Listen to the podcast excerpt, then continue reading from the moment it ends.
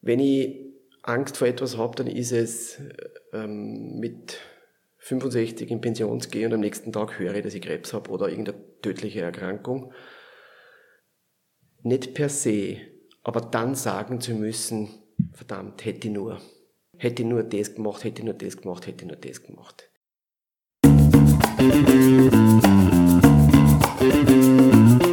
Hallo und herzlich willkommen zu einer neuen Ausgabe meines Podcasts Die Leaderin. Mein Name ist Leonie Gehler, ich bin Coach und Podcast-Host und du hast es soeben gehört im Intro vor dem Intro. Heute haben wir einen Gast im Podcast. Bevor wir starten, vielen Dank für eure Feedbacks zu den letzten beiden Folgen. Die wurden eher viel geteilt, habe ich mitbekommen. Ich habe viele Fragen bekommen und auch einige haben mich gefragt, was denn da los sei auf meiner Webseite. Das sieht jetzt ganz anders aus. Da gibt es jetzt den Podcast nicht mehr ganz zu oberst. Du findest ihn auf der Startseite ganz unten. Also er ist nach wie vor da. Ähm, du findest ihn aber auch, wenn du googelst. Du findest ihn auf Spotify und auch auf allen anderen gängigen Podcast-Portalen. Also überhaupt kein Problem. Wenn du das Format gerne magst, dann empfehle ich dir, dass du es abonnierst. Ansonsten freue ich mich, wenn ihr euch die neue Webseite mal kurz anschaut, denn da findet ihr ein komplett neues Angebot, was mich wahnsinnig freut. So, jetzt aber zum Gast von heute. Heute im Podcast Dr. Raoul Pinter, Oberarzt, Arzt für Palliativmedizin oder er berichtigt mich jetzt gleich im Interview Palliativ Care. Er erklärt auch, warum das so ist. Raoul Pinter beschäftigt sich mit dem letzten Teil des Lebens. Das ist seine Arbeit, Menschen zu pflegen, Menschen Würde zu geben im letzten Abschnitt ihres Lebens und auch mit Menschen zu arbeiten, die ja eine sehr, sehr klare Ausgangslage haben. Ich habe ihn eingeladen, weil ich sehr viele Fragen zu diesem Thema hatte, weil ich immer wieder merke, mich beschäftigt es irgendwann, und das klingt wirklich äh, platt, aber es ist halt einfach wahr, irgendwann ist es hier vorbei. Und ich möchte wissen, wie er zu diesem Beruf gekommen ist. Ich wollte von ihm wissen, was für ihn wichtig ist. Ich wollte von ihm aber auch wissen, wie er ein Team führt rund um dieses Thema. Ich wollte von ihm wissen, was ihn unterscheidet, was er anders macht, worauf er seine Prioritäten legt, beruflich und privat. Ich wollte wissen, ob er Angst vor dem Tod hat. Und ich wollte natürlich wissen, was er uns gerade mit Blick auf dieses ganz spezielle Thema alles rät im Leben. Es wurde ein wundervolles Interview, er hat mir so viele tolle Antworten gegeben und ganz ehrlich, und das freut mich am allermeisten, es ging sehr viel um Lebendigkeit. Es ging sehr viel um Würde und es ging sehr viel um einen ehrlichen Umgang mit sich selber, was mich wahnsinnig freut. Ich bin gespannt, ob dir das Interview genauso gefällt.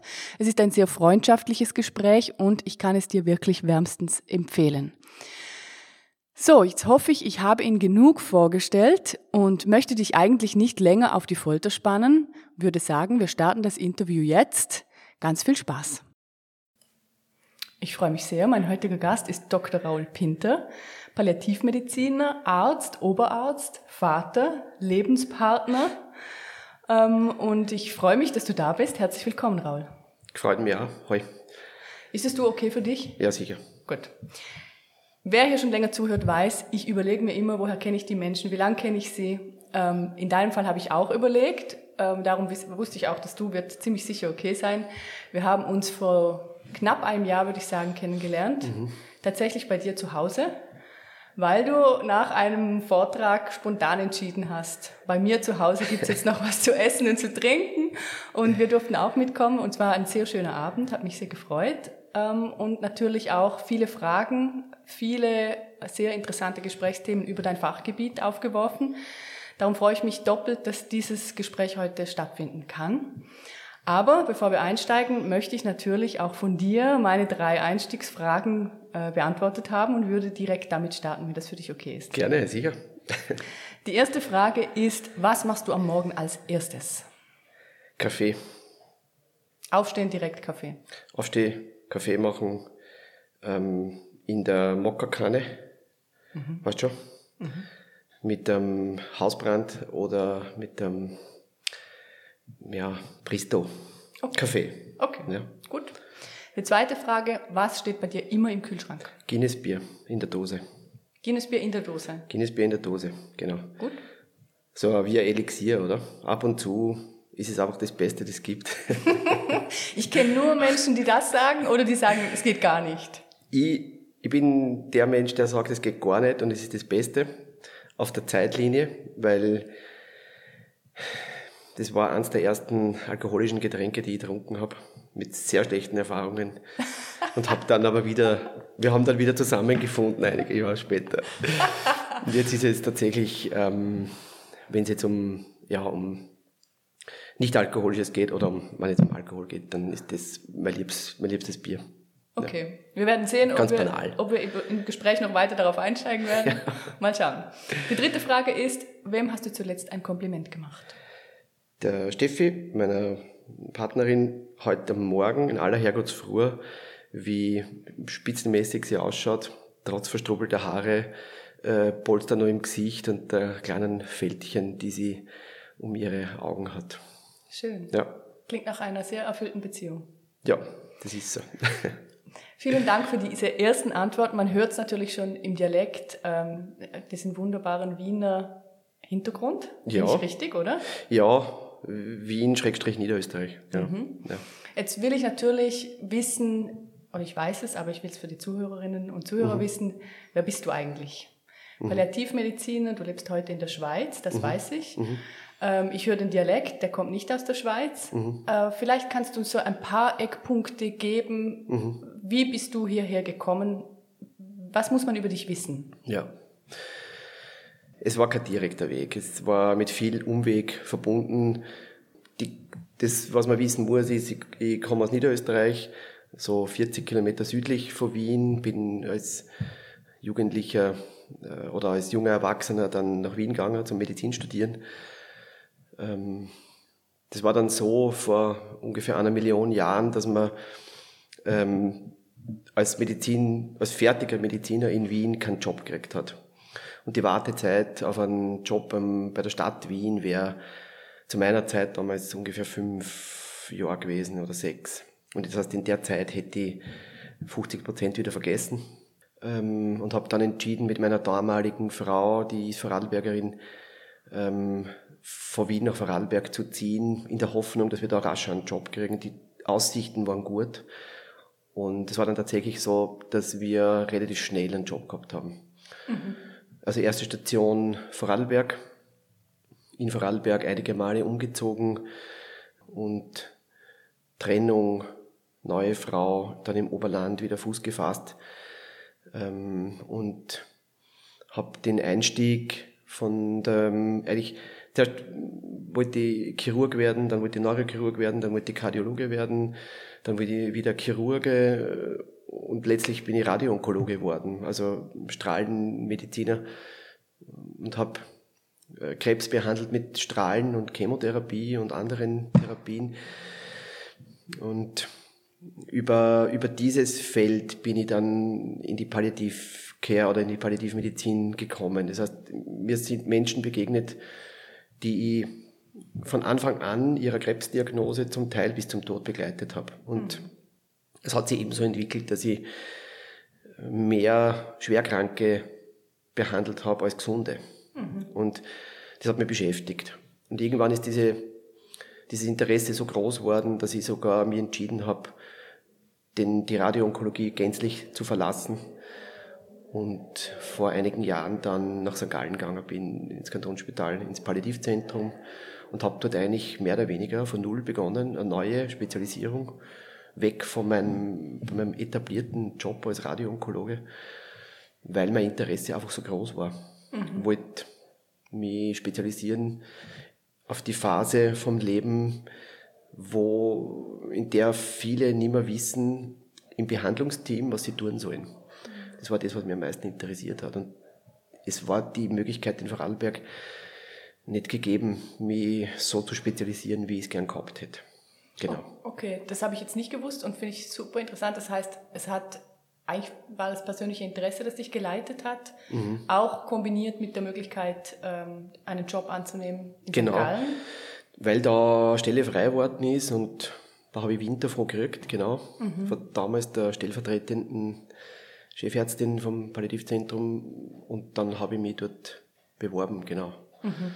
Mhm. Ähm, und persönliches Interesse ist das eine, aber das andere ist schon auch die, das Interesse an der Palliative Care war nicht nur einfach Interesse, es war Überlebensmodus, weil ohne dass man sich dafür interessiert, ausgesetzt zu sein, Menschen, die schwer krank sind, hat nicht funktioniert. Ja. Man zerbricht fast daran, wenn man sie nicht, wenn man sich dem nicht stellt. Und ich habe so, vielleicht schaffen das andere leichter als ich, dass sie sozusagen Onkologie machen und können das irgendwie handeln. Ich wollte den Anspruch an mich selber erfüllen, dass ich Menschen dann, wenn es schwierig wird, nicht ähm, plötzlich abgeben muss, in andere Hände geben muss, sondern ich habe den Anspruch gehabt, dass ich sie dann gerade dann eben weiter begleite. Mhm. Das war mir bedingt möglich, mhm. bis ich gemerkt habe, die eigenen Kräfte schwinden. Ja. Jetzt sind wir schon tief drin. Ja. Und Vielleicht ganz kurz, weil ich wusste das nicht und ja. für mich war es einfach nicht klar, weil ich mich, weil, das, weil, ich nicht davon betroffen war oder in meinem Leben war es bis dahin keine, nichts, was mhm. auf mich zugekommen ist. Was ist Palliativmedizin genau? Mhm. Vielleicht einfach, dass wir ganz kurz alle wissen, ja. worüber sprechen wir jetzt. Die, der Begriff Palliativmedizin ist sicher etwas Veraltetes. Es ist ersetzt durch Palliative Care, weil Care etwas den Begriff aufweicht und aufweitet in mehrere Dimensionen, nämlich weg vom Mediziner und Pflege, Psychologie, den sozialen Aspekt dazu holt, auch den spirituellen Aspekt dazu holt. Deswegen weg von Palliativmedizin zu Palliative Care. Okay. Und der, die, das Feld der Palliative Care beschäftigt sich mit Menschen, die an unheilbaren Erkrankungen leiden, sei das ein Krebs, sei das Erkrankung am Herz, an der Niere, an der Leber, seien es chronische Erkrankungen, die mit dem Bewegungsapparat zusammenhängen, jedenfalls solche, die an, in körperlichen, in sozialen, in, in seelischen oder in spirituellen Dimensionen leiden. Mhm. Wo die kurative, die heilende Medizin nicht mehr die Chance hat, an der Erkrankung irgendwas umzudrehen. Mhm. Und die Palliative Care versucht in einem meistens in einem großen Team oder mit einem großen Team, ähm, die Lebensqualität für diese Menschen zu verbessern. Nicht mit dem Ziel, die Krankheit zu heilen. Dieses Ziel wird verlassen und dann eröffnen sich andere Perspektiven. Und genau, das ist, das ist, das ist so der Begriff der Palliativcare, Lebensqualitäts, vor allem Lebensqualitätsverbesserung. Klingt ganz stark für mich nach auch Würde. Noch viel Würde. Ja. Ja, okay. genau. Also wenn wir von Dimensionen sprechen, in der Palliative Care sprechen wir ja von biopsycho, sozio, spiritueller Dimension, also körperlich, seelischer, sozialer und auch der, dem, der Dimension, die das Leben überdauert, der Transzendenz zum Beispiel. Und ich für mich habe sozusagen die fünfte Dimension, nämlich die der Würde, dazu definiert, ähm, weil ich finde, dass sie eine eigene Dimension verdient hat. Mhm. Ja. Mhm. Finde ich auch, finde ich übrigens generell. Ja. Okay, also dann habe ich jetzt verstanden, wie es dazu gekommen ist. Gut. Jetzt habe ich verstanden, was deine Arbeit umfasst. ähm, jetzt habe ich natürlich mir überlegt, was stelle ich jetzt dem Raul für Fragen. Mhm. Und ich stelle jetzt Fragen, die ich mir ehrlich gesagt auch schon gestellt habe, wenn ich mal ins Spital musste oder mhm. wenn ich irgendwas hatte, weil ich einfach, also weil ich mir das, ich, für mich stelle ich mir vor, dass es eine schwierige Arbeit ist. Mhm. Und ich bin gespannt auf deine Antworten, weil du jetzt auch vorhin gesagt hast, du hast gemerkt, du möchtest nicht an der Oberfläche bleiben, du willst mehr darüber wissen, ähm, du willst das ernsthaft mhm. Angehen. Und auch ich, ich habe, auch wenn ich mit dir spreche, immer das Gefühl, auch eine neue Form daraus zu entwickeln. Mhm. Wie kann man das noch weiterbringen? Wie kann man das noch würdevoller gestalten? Ja. Ähm, jetzt für mich die allererste Frage ist, wie sagt man jemandem, oder ist das überhaupt dein Job? Mhm. Wie sagst du jemandem, man kann nichts mehr machen? Mhm. Es, es mhm. ist jetzt einfach, du hast vorhin gesagt, es eröffnen sich dann neue Perspektiven, aber vielleicht ein Schritt davor. Ja. Wie geht man damit um? Ja, ich höre die. Ähm,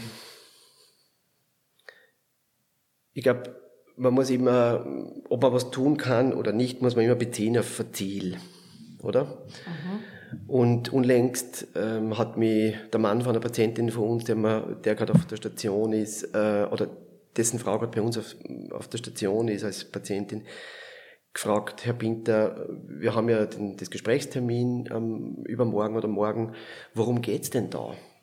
Und ich habe dann gesagt, Sie können sich vorstellen, dass wenn ich Sie und Ihre Töchter einlade, wir ein sehr ernstes und wichtiges Gesprächsthema haben. Mhm. Ähm, und ich habe gesagt, wir werden uns treffen und ich werde mit leeren Händen kommen. Das heißt, ich habe nichts für Sie anzubieten. Das heißt, wir müssen uns darüber unterhalten, ob wir überhaupt irgendwas für Ihre Frau tun können. Wir stehen mit dem Rücken zur Wand. Mhm. Das finde ich manchmal wichtig zu sagen, damit die Botschaft ankommt. Ich weiß, das klingt jetzt schrecklich und hart. Manchmal ist es immens wichtig, dass diese Botschaft, dass man nichts mehr tun kann, ankommt. Direkt, damit der Boden weggezogen wird und dass man dann aufknallt, damit man dann auch sie irgendwo wieder ordnen kann, damit man versteht, okay, wir stehen jetzt tatsächlich da und wir können das Leben jetzt nicht mehr verlängern oder wir können die Krankheit tatsächlich nicht mehr umdrehen. Ja. Mhm. Hat natürlich eine Vorgeschichte bei dieser Patientin, oder?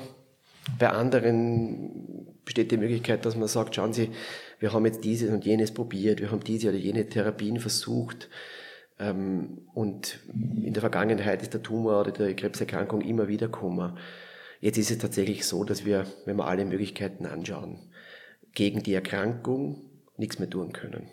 Aber Punkt, Punkt, Punkt. Und dann muss man schauen, welche Dimensionen eröffnen sich jetzt bezüglich der Lebensqualität. Was, was ist jetzt wichtig, wenn das Ziel der Heilung einer Krankheit verlassen werden muss? Mhm. Das ist diese, das, was ich vorher gemeint habe, dass sie dann neue Perspektiven eröffnen, hoffentlich. Mhm. Ja.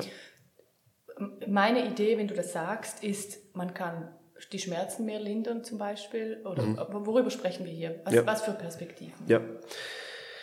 Wieder in sämtlichen Dimensionen und ähm, in erster Linie, du sagst das, oder? Sind sicher Symptome wichtig. Mhm. Wenn man äh, Cochrane-Datenanalyse äh, macht, das ist so eine riesen Datenbank in der Thanatologie, in der Sterbeforschung, dann ist, ist es einer, wenn man über, über alle wissenschaftlichen Arbeiten drüber schaut, die damit zusammenhängen, was Sterbende wollen, dann ist ganz oben eine gute Symptomkontrolle. Mhm. Oder? Das heißt, das, das Erste, was wir, worüber wir sprechen, ist, welche, welche Ängste bestehen vor welchen Symptomen und das meiste ist Schmerz, Atemnot, Ersticken. Ja. Das sind so diese zwei, drei Dinge, die, die hat jeder irgendwie auf dem Schirm. Das will niemand. Das heißt, wir, ist einmal das Erste, wir schauen, wo, welche Symptome sind überhaupt da, versuchen das gut zu erfassen. Ähm, ist der Mensch zufrieden damit oder ist da Verbesserungspotenzial da? Und dann überlegen wir uns, wie können wir dieses Symptom angehen? Und auch die Herangehensweise an die Symptome ist wieder in mehrere Dimensionen aufgesplittet. Also medikamentös, psychologische Unterstützung, soziale Unterstützung, seelische Unterstützung, weil jedes Symptom für sich ja wieder mehrdimensional auftreten kann. Automatisch. Je mhm. länger ein Symptom besteht, umso mehr wird der Mensch beeinträchtigt. Dann geht es natürlich in die Richtung, wenn wir den, die, den, die Symptome ähm, erfasst haben und das Gefühl haben, okay, ist gut, nähern wir uns dann dem Feld der Entscheidungen. Welche Entscheidungen müssen denn noch getroffen werden? Gibt es irgendetwas, was man angehen muss? Zum Beispiel eben Therapie. Können wir nur eine Therapie machen, ja oder nein, gegen eine Krebserkrankung? Gibt es vielleicht doch noch irgendwas, was wir im Köcher haben, was vielleicht wirksam sein könnte und wenig Nebenwirkungen macht, zum Beispiel? Mhm. Aber gibt es auch Entscheidungen zu treffen, was die Fabrik, die Firma betrifft? Ist die übergeben? Gibt es einen Geschäftsführer, der operatives Geschäft macht? Oder muss man einen Geschäftsführer nur suchen, der vielleicht die Organisation macht? Also du meinst für den Patienten, äh, Patient. was bei ja, ihm ja. im Leben privat... Je nachdem. Ja, okay. Wer okay. übernimmt das, den, die Wirtschaft? Ja. Wer übernimmt die Landwirtschaft? Ähm, Gibt es Vorsorgeaufträge? Ist, sind, die Nach sind die Angehörigen, wenn derjenige stirbt, ähm, befugt, ein Konto aufzulösen und Geld zu holen und damit irgendwas zu finanzieren oder wie immer, oder? Ja. Gibt es ein Testament? Muss man irgendwas regeln in dem Bezug? Das fällt unter den großen, unter den großen Themenkomplex Entscheidungsfindung. Mit dem verbunden, weil er eh davor steht, muss man dann sich überlegen, End of Life. Gibt es irgendwelche Dinge, die das Lebensende direkt betreffen? Begräbnis, Todesanzeigen, mhm. ähm, Abdankung, was auch immer. Gibt es irgendetwas, was der Mensch planen mag? Mhm.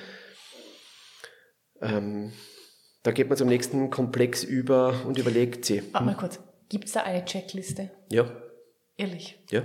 Okay. Wir geben Checkliste, Flowchart, ähm, äh, Konzept, je nachdem, wie du es nennen magst. Oder wir, jeder macht es ein bisschen anders, aber ich habe so eine Checkliste, die besteht aus Symptomen, Entscheidungsfindung, Netzwerk, Support für die Angehörigen, End of Life, Okay. Sense, Ja. abgekürzt, Ja. zufällig. Das kann natürlich passieren. Ja, Logisch. Es ist tatsächlich so publiziert worden, eigentlich wie eine Checkliste. Auf, ja, genau. Und nur diese komplexe oder diese einfach wirkende Checkliste wird irrsinnig komplex. Dadurch, dass jedes Thema immer mehrdimensional ist.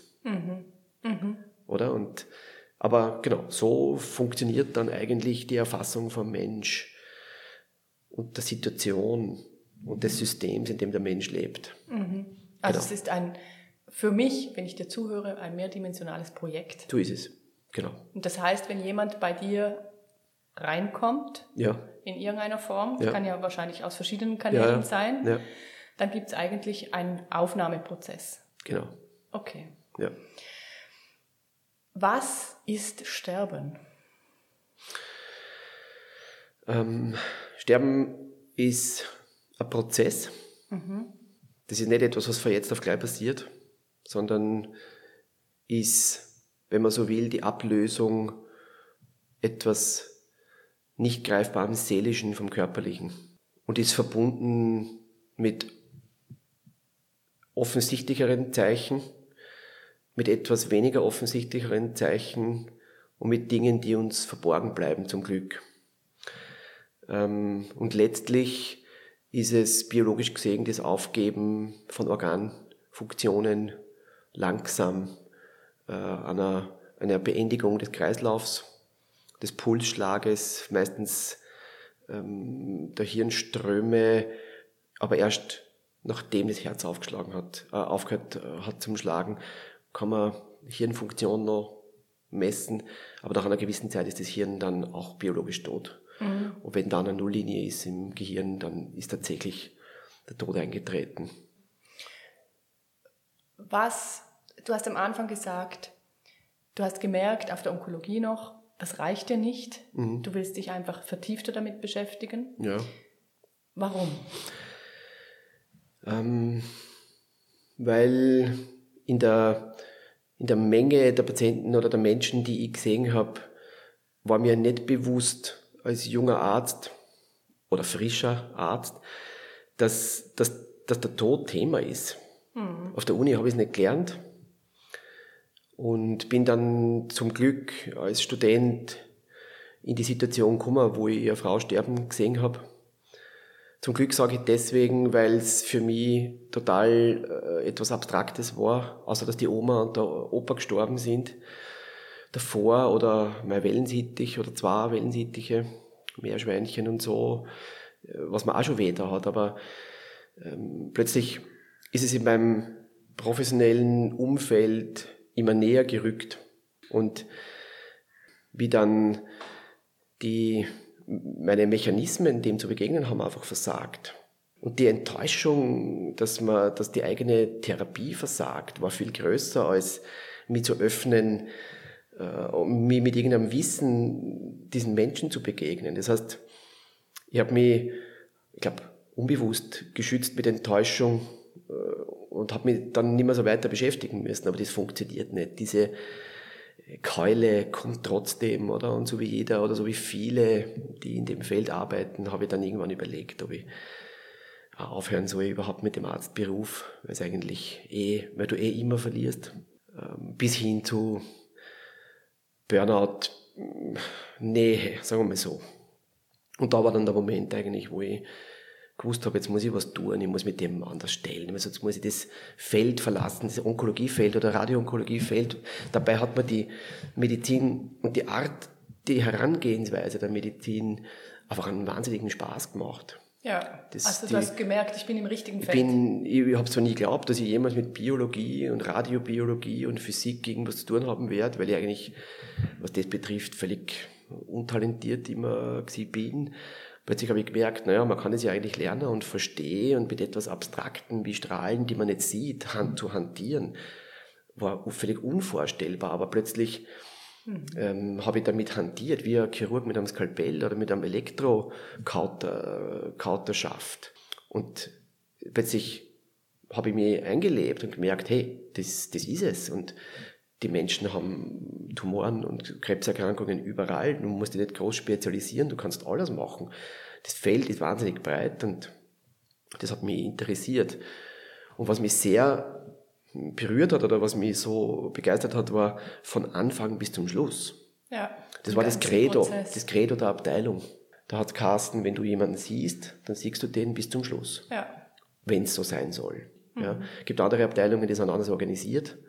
Oder? Da hast du einen Job, den machst du und wir haben alles gelernt. Ja. Von der Aufnahme, Assessment, Planzeichnen, Plan, äh, den Bestrahlungsplan mit dem Physiker kontrollieren, aber dann auch am Bestrahlungsgerät abstrahlen, Nebenwirkungen beobachten und dann auch die Nachsorge machen für den Patienten. Und auch im Fall, wenn es wieder zu Tumor kommt, nachdem der Patient zum Beispiel tumorfrei war, auch diese Nachricht zu überbringen. Das gehört war dann, auch zum Prozess. Gehört zum Prozess dazu und das auch dann zu begleiten, war herausfordernd für die Organisation der Abteilung natürlich, aber auch für uns persönlich oder für mich persönlich. Ja. ja.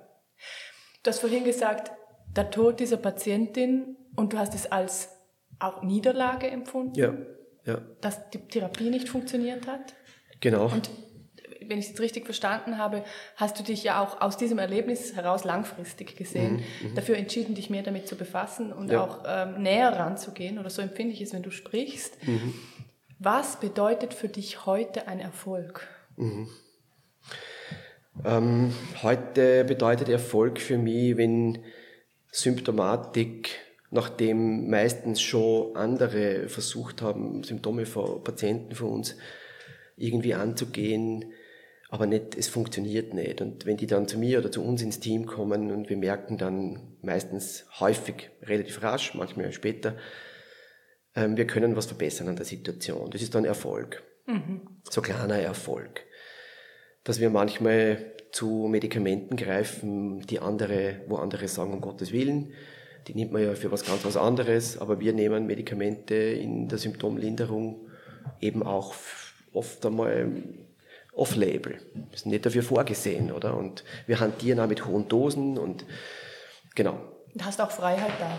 Wir haben dann, ich sage jetzt einmal, eine Freiheit natürlich im Haus, klar, oder im System, aber es gibt natürlich auch wissenschaftlich eine gewisse Freiheit. Mhm. Es gibt oft gute Daten dafür, manchmal gibt es weniger Daten, ist aber dann Erfahrung. Mhm. Mhm. Ähm, Erfolg ist aber auch wie jetzt zum Beispiel, wie jetzt zum Beispiel vor dem Herrn, der mich vor kurzem angerufen hat wegen der Frau, wegen dem Gesprächstermin, die Reaktion des Mannes und der Töchter zu erkennen, nämlich Wut, geballte Wut und, und Unverständnis, äh, nicht wahrhaben wollen, ähm, wirklich versuchen, mit aller Gewalt irgendwie eine Lösung herbeizuführen. Nämlich eine Lösung oder eine Lösungsidee, die sich generiert aus dem Leben. Mhm. Meistens oder häufig äh, sind sehr eindimensionale Lösungsideen, die beim Mensch nicht funktionieren und schon gar nicht beim Schwerkranken, der kurz vorm Tod steht. Mhm. Und die, diese Sichtweise, jemandem nicht überzustülpen, sondern zu zeigen, dass er das Gefühl hat, okay, ich habe das selber entwickelt, die Idee und diese, oder die Erkenntnis. Das ist für mich Erfolg. Ja. Ja. Wenn man dann im Nachgang einmal ein Gespräch führt, zwei, drei, vier Tage später und bemerkt, okay, also wir haben es durch das vorige Gespräch geschafft, auch diese würdigen Angehörigen, die es nicht glauben konnten, die nach Lösungen suchen, in den Prozess zu bringen und plötzlich sind sie am Boden und wir sind eben auf und wir sind jetzt wirklich auf Augenhöhe und können jetzt uns wirklich der Dimension annähern, die die Patientin braucht. Mhm. Und jetzt haben wir sie im Boot. Mhm. Der Tod gewinnt letztlich immer. Den Kampf werden wir immer verlieren. Das heißt, der Erfolg oder das unter Erfolg zu subsumieren, müssen wir nicht. Das habe ich gelernt. Weg damit. Das heißt, andere Perspektiven zu öffnen, wo man Lebensqualität verbessern kann, diese zu detektieren und sich dann aber auch mit dem Betroffenen und dem System in diese Dimension einzulassen. Mhm. Und wenn ich merke, dass es funktioniert, dann ist es für mich Erfolg. Allerdings ist der Fortschritt in dieser Dimension etwas zu bewegen, häufig Schneckentempo. Aber auch das anzuerkennen als Erfolg ist wichtig. So Diese ungefähr. Ganz kleine Mi Mikroschritte. Ja. Genau. Ja. Ich habe gerade gemerkt, dass du gesagt hast, ja, der Tod, am Schluss trifft er uns. Also das heißt, ja. am Schluss werden wir verlieren gegen den Tod. Ja. Wie ich so das Bedürfnis hatte zu sagen, ja, leider. Äh. Oder? Es ist ja auch so, das ist eine Floskel auch, dass wir das in unserer Gesellschaft sagen, dann, ja, leider. Ja. Ist es leider? Ich bin noch nie gestorben, ich weiß es nicht. Also, ich denke, wir wissen ja nicht, was danach kommt, gell? Mhm. Und wenn man so Menschen erlebt, die nicht ruckzuck sterben, sondern die so, gibt manche, gell, die pendeln in einer Welt, da sind sie nicht mehr ganz bei uns, aber sind noch nicht ganz auf der anderen Seite und manche, die so einen Blick erhaschen, wie es sein könnte, wenn der Tod so wirklich vor der Tür steht, die haben sehr häufig, nicht immer, aber häufig ein sehr zufriedenes, goldiges Gefühl. Ja. Das heißt, oder wenn man manche Menschen sehen tatsächlich wie auf die andere Seite oder erkennen Dinge, erkennen Menschen auf der anderen Seite, die auf sie warten. Die sind nicht angsterfüllt häufig, sondern die sind sehr, ja, die haben eine tiefe Zufriedenheit und fast eine Neugier. Mhm. Das heißt, für mich hat sich das schon ein bisschen verändert, die Idee, dass danach was kommt, das ist tröstend. Mhm. Deswegen nicht unbedingt leider. Wir müssen aber auch an die Angehörigen denken, für die der Prozess der Trauer ja häufig erst weitergeht, wenn derjenige gestorben ist. Ich würde sagen, bedingt Stimmt. leider. Vielleicht, der Trauerprozess ist ja dazu da, äh, die Information aufzunehmen, okay, mein Vater, meine Mutter, mein Mann, mein Kind ist gestorben und dann diesen Prozess zuzulassen und dann irgendwann auch wieder handlungsfähig zu werden und in der Retrospektive dann zu beurteilen, okay, derjenige ist jetzt weg, der ist gestorben, der Trauerprozess ist vielleicht gewissermaßen abgelaufen und dann kann man eine Bewertung zulassen und vielleicht ist es dann nicht mehr leider. Mhm. Im Moment schon leider, aber vielleicht ist es später nicht mehr leider. Und man kann auch etwas Positives daraus ziehen, wie ein Vermächtnis, wie Geld, wie ein Grundstück, wie ein Haus, wie ein Auto oder ein Moped. Ja, ja oder vielleicht einfach, dass der Prozess weitergeht. Oder dass die Welt sich auch weiter dreht. Mhm. Ja. Mhm. Ist ja manchmal, ich spreche es jetzt aus, aber ich denke, kann, könnte mir vorstellen, obwohl ich selber nicht in der Situation war bis jetzt, dass wenn jemand in der Familie sehr schwer krank ist und er dann irgendwann gehen darf, ja. dass es auch eine Erlösung sein kann für die Familie. Sicher, sicher. Also das begegnet uns täglich, diese Idee des Erlösens mhm. oder auch des Leids, das dann endlich zu Ende ist. Ich habe jeden Tag damit zu tun und ich habe noch einen anderen Blick auf diese Idee. Ich frage dann meistens, mich selber, das Team, aber auch die Betroffenen, wer leidet eigentlich am meisten? Hm. Ist es der Betroffene, der am Sterben ist oder der schwer krank ist oder sind es die Angehörigen? Hm. Und du wirst das wahrscheinlich jetzt denken und häufig sind es die Angehörigen, die mehr leiden. Kann ich mir sofort vorstellen. Weil der Betroffene häufig auch schon um einige Schritte weiter vorne ist. Der hat Dimensionen schon eröffnet. Der deutet bereits Symbole oder Dinge, die ihm begegnen. Oder kann sie vielleicht anders wahrnehmen. Mhm. Und Angehörige können das häufig noch nicht. Die mhm. brauchen, die, die hinken oft hinterher. Ja. Hast du noch Angst vor dem Tod? Ich selber. Ja. Oder hattest du überhaupt jemals Angst vor dem Tod? Ja, also natürlich. Ich habe schon Angst vor dem Tod gehabt, weil es so abstrakt war. Und äh, meine Oma ist gestorben, da war ich zehn und das war schrecklich. Man hat uns ferngehalten vor der Leiche. Ähm, dabei ist sie banal an einem Herzinfarkt oder Aneurysma wahrscheinlich gestorben. Ähm, der Opa war schon anders, da habe ich schon studiert, war schon Mediziner, habe mich vor ihm, also Medizinstudent und habe mich vor ihm äh, verabschieden können, weil ich schon gespürt habe, er wird wahrscheinlich gehen und habe ihm auch gehört, dass er gesagt hat, du, wenn ich mal nicht mehr bin, dann nehmt euch doch die Sachen und tut es untereinander aufteilen. Ich schreibe das jetzt nicht auf. Mhm. Nur die Werkstatt, die gehört dem Ali, he? meinem ältesten Bruder, weil ihr anderen, ihr seid jetzt nicht dazu. ihr alle müsst, ihr anderen müsst Medizin studieren. genau. ähm, genau. Und ähm, da habe ich das erste Mal dann genau so ein bisschen die, diese, die Angst ein bisschen verloren, genau, und, und so, nicht, dass ich jetzt, nicht, dass ich routiniert bin, gell, sondern wenn man mehr damit zu tun hat, du spürst, du siehst immer mehr und diffizilere Dinge, so dass ich jetzt nicht sage, ich bin völlig furchtlos, ich habe meine Ideen. Ich meine, ich möchte nicht Schmerzen haben und ich möchte bei Gott keine Atemnot haben, nicht Unruhe und keine Angst haben und ich möchte gut betreut sein, möglichst in einem heimeligen, mir bekannten Umfeld mit Menschen, die auf mich eingehen und sich interessieren für mich. Mhm. Was, was schwierig werden könnte, wenn ich Patient bin, aber ähm, bin sicher kein angenehmer Patient, habe ich mir okay. schon manchmal überlegt. Also ich würde nicht sagen, ich bin furchtlos, eine gewisse Rest, Restangst habe ich schon. Also habe keine Lust zum Sterben. Ja. Habe wirklich andere Sachen vor. Ja. Ja. Schöne Antwort. Weil ich habe mir überlegt, ob ich dich das fragen soll oder nicht. Und habe natürlich auch überlegt, was wäre meine Antwort. Mhm. Und ich muss dir ehrlich sagen, ich will jetzt im Moment überhaupt nicht sterben, noch ganz ja. lange nicht. Ja. Und ich tue auch viel dafür, dass es nicht jetzt direkt morgen geschieht und das hat ja seine Gründe. Ja, genau.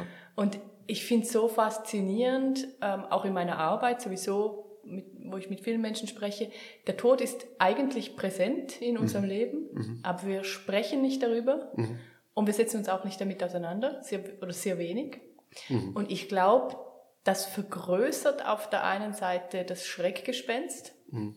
aber auch die Illusion, ja. dass es vielleicht noch sehr, sehr lange nicht eintreten wird. Mhm. Weil die Realität ist ja, wir können es nicht wissen. Ja. So ist es. Das sehe ich leider tagtäglich. Mhm. Ähm, nicht nur alte Menschen sterben, sondern auch junge. Mhm. Und dass das nicht immer weit weg ist, sondern häufig auch ganz nahe. Wie, wie ist das? Kannst du ein, gibt es ein Durchschnittsalter? Na, kann ich nicht sagen. Nee, okay. Natürlich die demografische Entwicklung, ja. dass wir eine ältere Generation, 80 und 90, dass diese, dass diese Menschen immer mehr werden, das wissen wir, oder? Seit EU Aging Reports und so. Klar.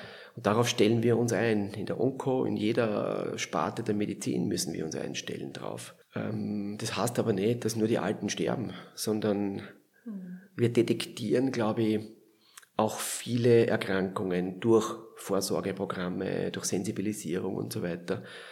Und deswegen glaube ich, erleben wir auch mehr Leid, mehr Krankheit und vielleicht mehr Sterben?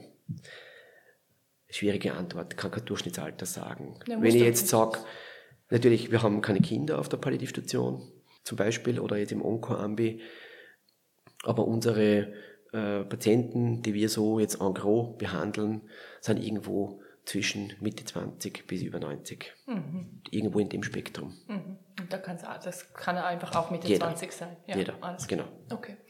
Jetzt sind wir schon ein bisschen da drin und da möchte ich auch gerne noch reinfragen, weil du bist ja nicht nur Mediziner, sondern du bist auch Chef. Ähm, du leitest ein Team, mhm. du leitest eine ganze Station. Mhm. Ähm, nicht zum ersten Mal, du bist schon länger in Führungsverantwortung. Mhm. Und ich finde es sehr interessant, dich zu fragen, was ist für dich in deinem Team wichtig? Mhm. Mhm. Wie leitest du? Wie führst du? Mhm. Was sind vielleicht Grundsätze, die du ja. hast? Unsere Grundsätze sind Zeit, Menschlichkeit und Kompetenz. Das sind die drei wesentlichsten Dinge, die in unserem Zentrum des Tuns stehen. Dann kommt die Idee der Erfassung des Menschen, die sollte besser immer mehrdimensional sein, mhm. biopsychosozial-spirituell und das Würdegefühl betreffend. Und wenn du das, wenn du im Team das beachtest, dann bist du nicht so falsch bei uns. Mhm. Wenn du jetzt zusätzlich noch Motivation bringst, nie aufhören wollen zu lernen, dann hast du einen fixen Job bei uns. Okay, habt ihr gehört? und ähm, wenn man Verantwortung übernehmen mag äh, und respektiert, dass ich nicht immer sage, was richtig ist, sondern du gern deine Fehler selber machen darfst, dann bist du nur richtiger bei uns. Also ich bin jetzt nicht äh, Leitender von der Station, der sagt, so und so und so muss es gemacht werden, sondern ich gebe sozusagen einen roten Faden vor oder Idee vor, die können wir verfolgen. Wenn du andere Ideen hast, dann überzeug mich doch davon, warum der mhm. Idee auch gültig ist. Mhm. Und ich bin der Letzte, der dann sagt, na, außer es folgt der Pharmakokinetik nicht oder der Pharmakodynamik nicht oder ist die Indikation für dieses Medikament oder für, die, für der Vorhaben stimmt einfach nicht. Aber äh, ich bin sehr nett, glaube ich. wir können jetzt deine Mitarbeitenden nicht fragen, dann müssen wir das jetzt einfach glauben, aber äh, ich habe ja die, oder durfte die Erfahrung machen, auch Menschen kennenzulernen, die mit dir zusammenarbeiten ja. und äh, die bestätigen das tatsächlich. Es geht sogar einen Schritt weiter. Ähm, ich habe von zwei Personen, die mir gesagt haben, du bist ein sehr spezieller Chef in dieser Medizinwelt mhm. und du machst das anders als andere. Du hast andere Grundsätze. Es ist sehr viel menschlicher bei dir als bei vielen anderen. Mhm kann ich, muss ich da jetzt glauben. Was machst du eigentlich für dich? Ich, ich will gerade fragen, eigentlich will ich fragen, damit du das handeln kannst. Mhm. Mhm. Also ich höre dir zu, ich sehe dich, ich sehe, du bist gesund, du wirkst vital, ich glaube, ja. es geht dir gut. So würde ich dich einschätzen, wenn ja. ich dich jetzt erlebe. Wie machst du das? Gut geht es mir in erster Linie, weil ich gerade eine Auszeit gemacht habe auf Sardinien. Mhm. Bin jetzt relativ, also einige Wochen äh, in Sardinien gewesen. Ohne Handy, ohne E-Mails, sondern nur mit der Steffi und mit meiner jüngsten Tochter. Mhm. Äh, bewusst wirklich dreisam ähm, äh, weg von allem. Das ist schon der erste Punkt, dass ich muss ab und zu weg. Am ehesten in die Berg, äh, verbunden mit Aktivität, vor allem mit körperlicher Aktivität. Das ist egal, ob ich das jetzt zu Fuß mache, wandern, Renner, äh, schwimmend oder mit dem Velo. Äh, Hauptsache es ist aktiv und manchmal wirklich weg aus dem näheren Umfeld, wo ich lebe und wo die Spitäler sind und die Hospize und so.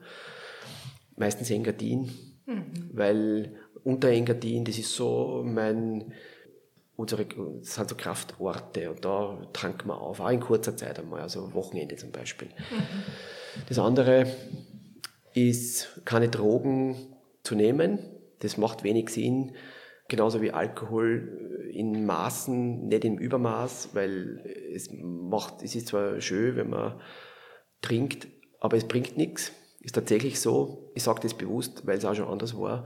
Es war einmal ein Lösungsversuch vor vielen, vielen Jahren, bis zum Abgrund mhm. ähm, und habe es glücklicherweise auch wieder geschafft, dass ich in einem Maß Alkohol genießen kann, ja, ohne dass es jetzt irgendein Problem lösen soll. Ähm, deswegen sage ich es auch bewusst. Also das heißt Kraftorte. Kraftorte. Ich höre auch raus, deine Partnerschaft ist Partnerschaft wichtig. ist extrem wichtig und damit verbunden natürlich die Lebensgestaltung oder eine Lebensgestaltung zu versuchen, die nicht nur kurzfristiges Glück bringt, sondern auch irgendwie mittel- und langfristig ja, meiner Idee am ehesten folgt. Und ja, wie es halt so ist, gell, bei Entscheidungen, da ist das Herz und der Bauch. Mhm. Erfreulicherweise gibt es dann auch noch ein Hirn, das sich dann einschaltet irgendwann. Ja. Ähm, genau. Und Manchmal. ja, manchmal muss es das, manchmal muss es auch das Hirn nicht geben. Für die Alltagsentscheidungen, glaube ich, braucht es nicht unbedingt ein Hirn ähm, aber für manche dann doch. Genau, also und Zeit für Freundschaft. Ja. Ähm, als nächster Punkt, das ist sicher auch eine Stütze, diese soziale Interaktion mit Menschen, die mir wichtig sind. Das ist nur eine kleine, kleine Handvoll. Für mehr äh, Zeit in meinem Berufsleben, im Familienleben gibt es eigentlich fast nicht.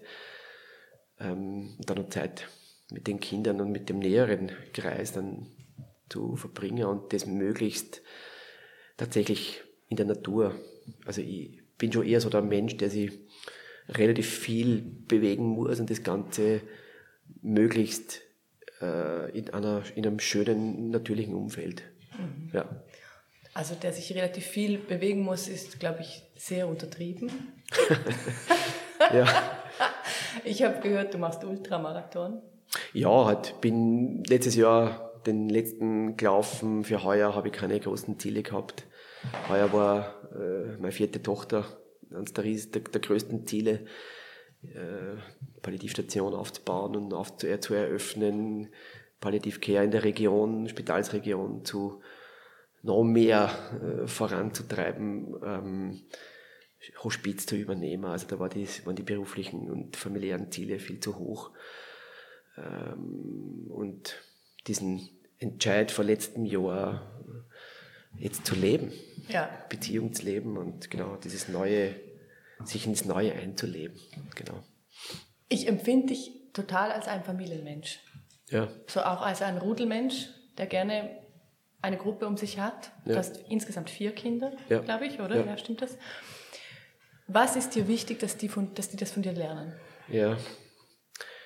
Das, was sie lernen müssen, ist, dass sie ihnen viel zumut, mhm. mit meinen Entscheidungen natürlich, und dass unser unkonventionelles äh, Familienleben, Patchwork, äh, Wochenende, wochenweise, diese Zumutbarkeit würde ich mir wünschen, dass sie für sich äh, anerkennen und daraus auch was Positives ziehen und nicht das äh, typische Konstrukt Vater, Mutter, Kinder äh, forever in einem Haus und einem Garten leben. Mhm. Mhm. Dass sie Halbgeschwister haben, ähm, diese vier.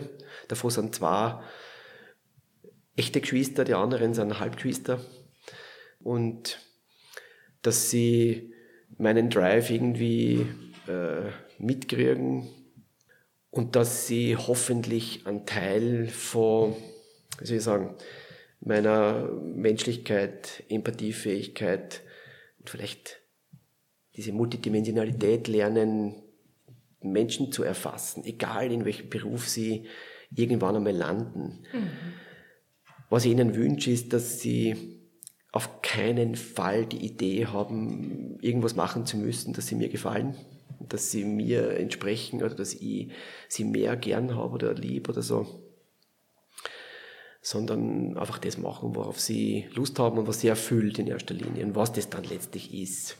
Das Hauptsache ist für sie gut, nicht für mich. Also sie dürfen, sie sollen, sie dürfen alles machen, aber sie sollen nichts für mich machen. Ja, eigene ja. Entscheidungen treffen. Genau.